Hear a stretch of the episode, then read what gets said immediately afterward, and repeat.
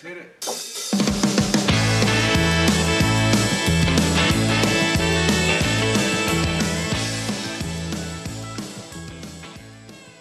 All right, everybody, welcome back to another episode of the Doghouse with Adam and Jimmy.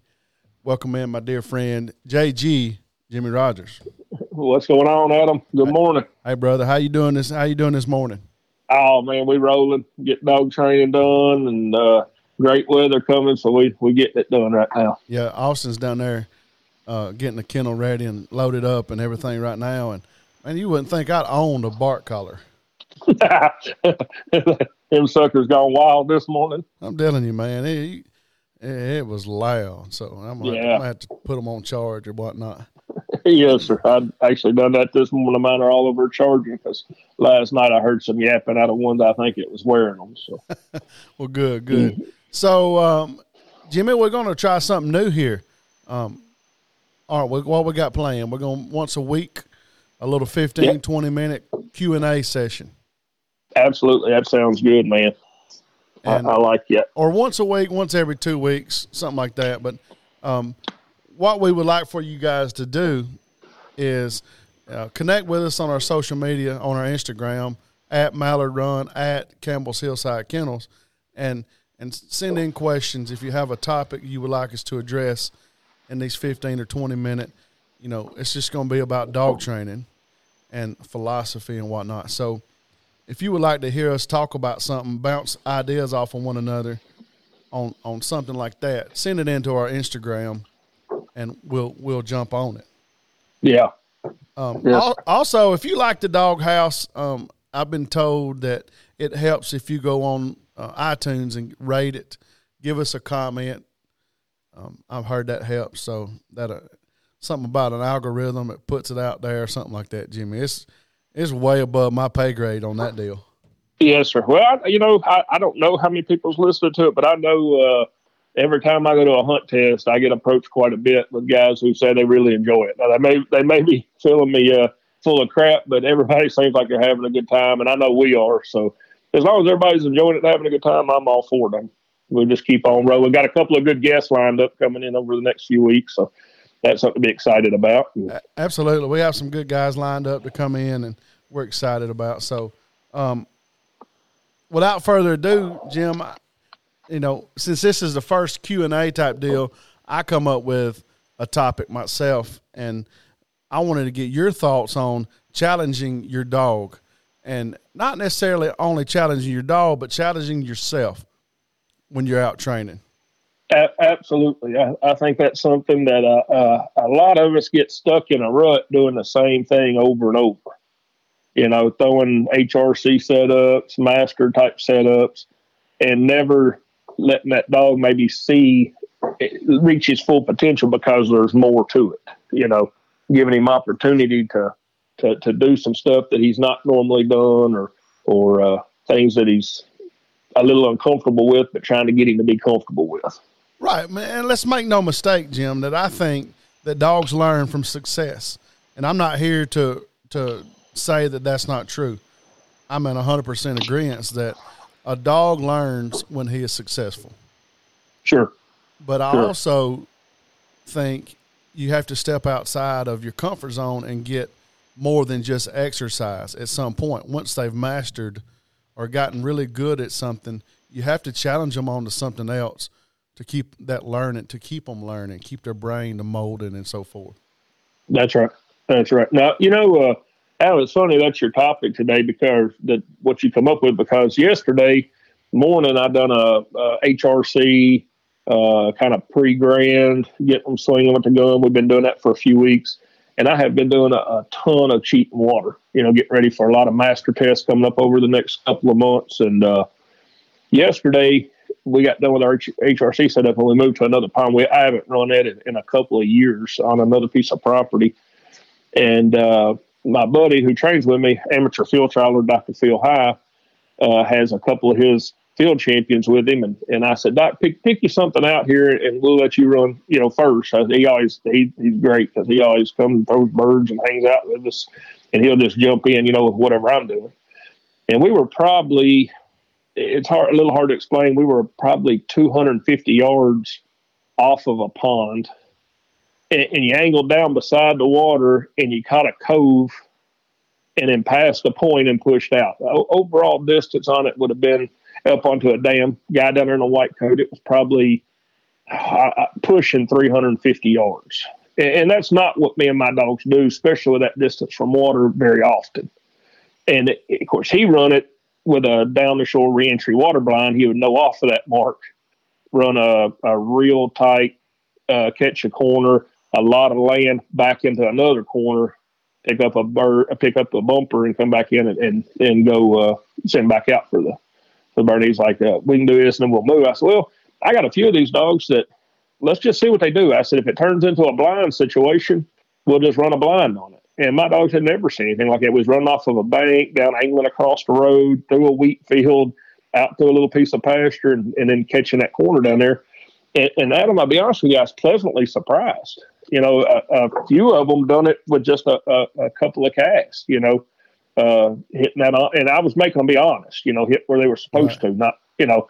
Now a couple of them got down here and exit stage right, getting away from that water. You know, Oh yeah. Uh, yeah. You know, they start they started cheating halfway down there. You know, and that was fine.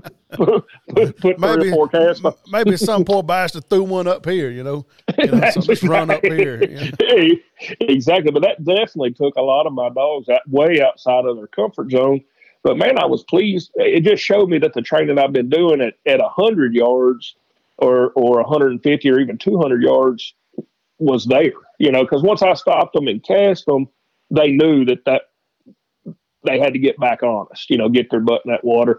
And, and it took all every dog I've run, everything from you know uh, dogs going to the grand, and master hunters to dogs that's working on getting their master titles.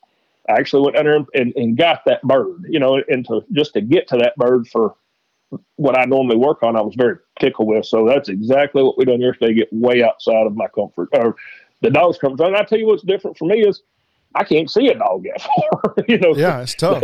it's hard when they're in the water. You're like, man, are they coming at me or are they going away from me? You literally just see the ripple, you know, know if they're going. And we don't do that enough uh, myself that far away from the water to really know, you know.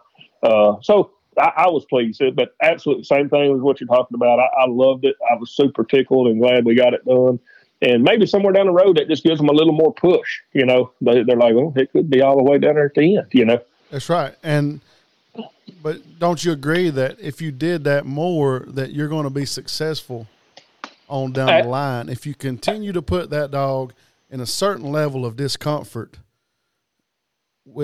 at that stage, it's going to get there. It's going to get that retrieve uninterrupted one day because it's going to do it correctly. That and that's right. And we're getting ready to go to the field now, and, and I'm going to do HRC setup. You know, we probably won't see a bird over 150 yards today. Right. Have a blind a little further out there. And, and Mark said they, they can successfully get if they pay attention, you know, like something they're cap- very capable of doing today.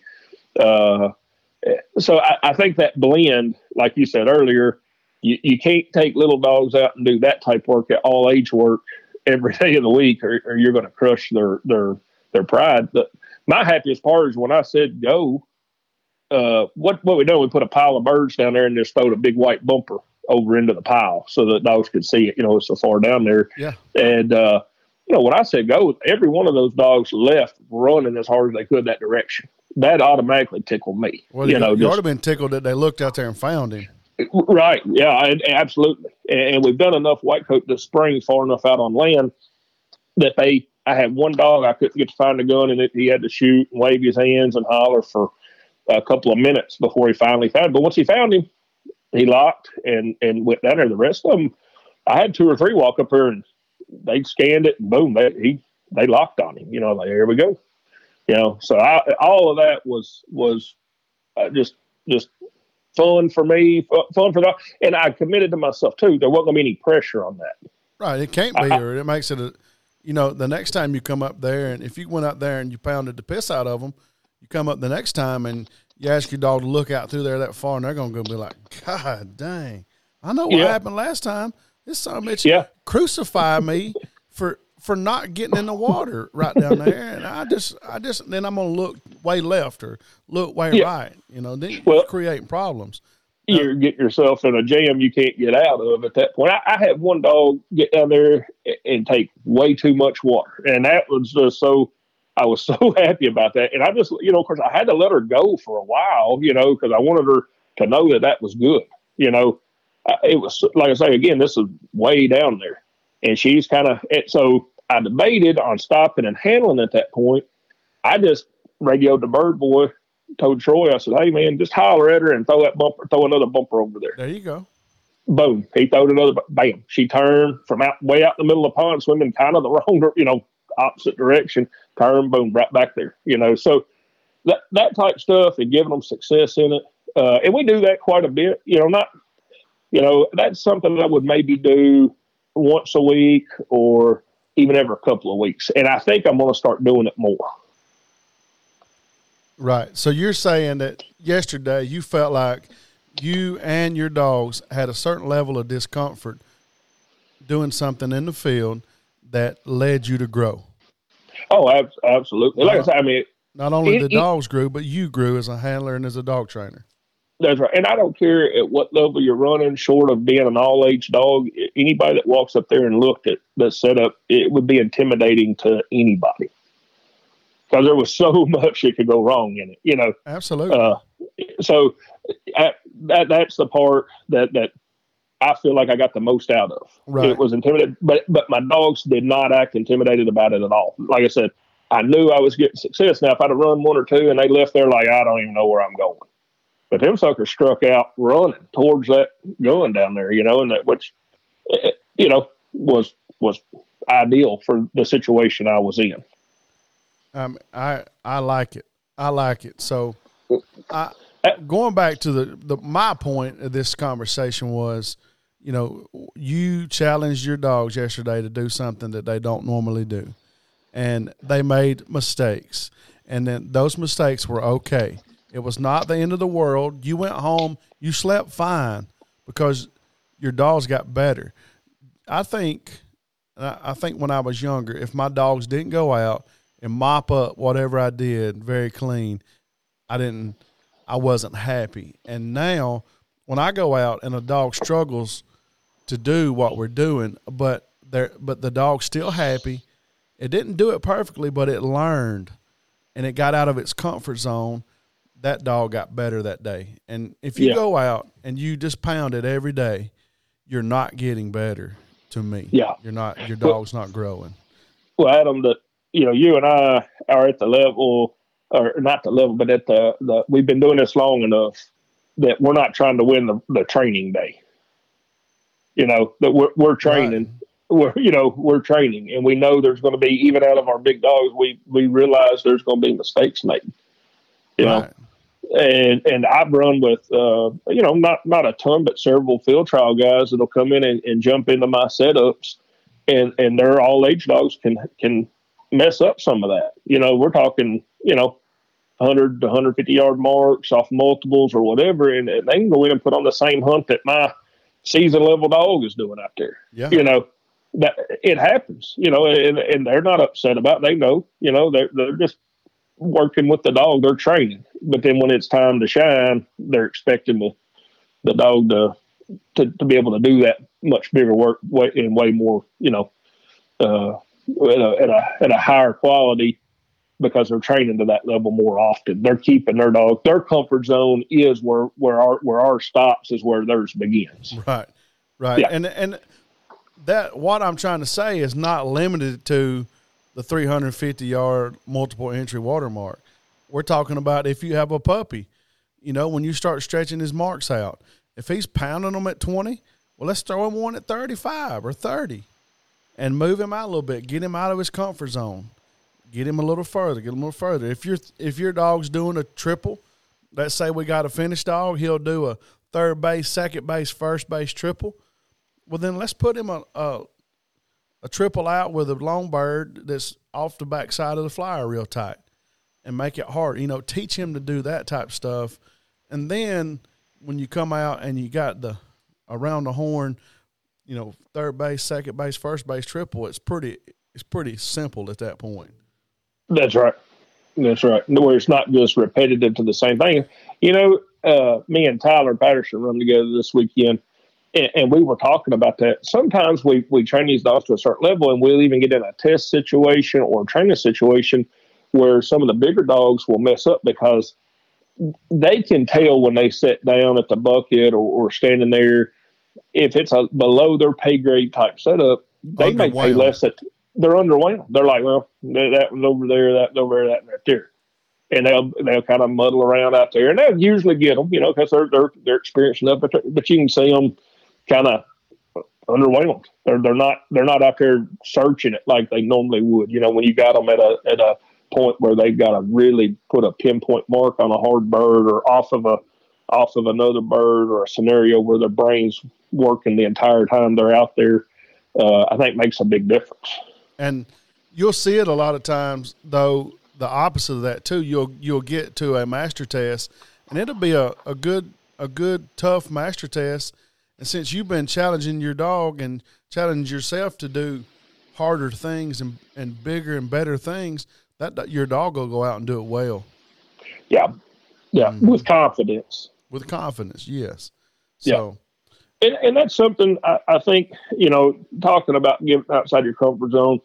Like I said, we I try to get something in like that every every few days. Uh, but but I think it's important saying for sure. I think we've we've talked about that, but saying for sure that that you do stuff that builds your dog's confidence too. Some people call it therapy marks or whatever, but I, am more of a do something they're capable of, but still have to look for it.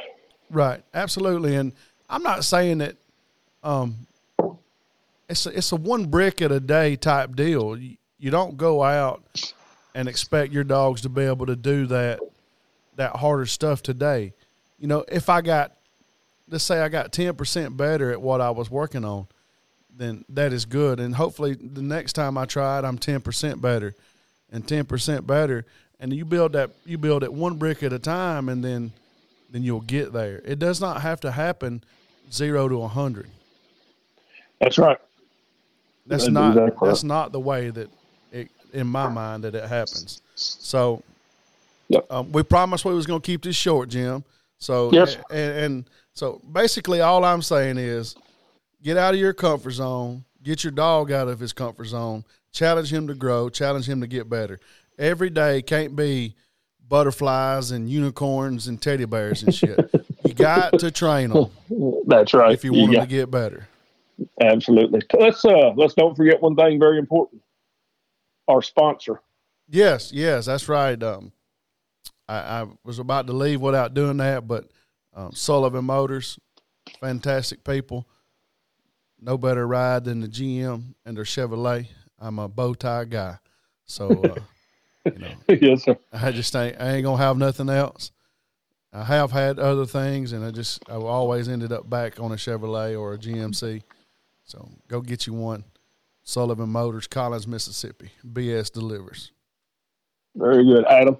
Had fun, man. Let's do it again. We'll uh we'll do it again, man. You guys send in some uh send us in some topics, man. I'll I'll spill the beans on you, and I ain't gonna train you dog for you, but I'll kind of get you headed in the right direction.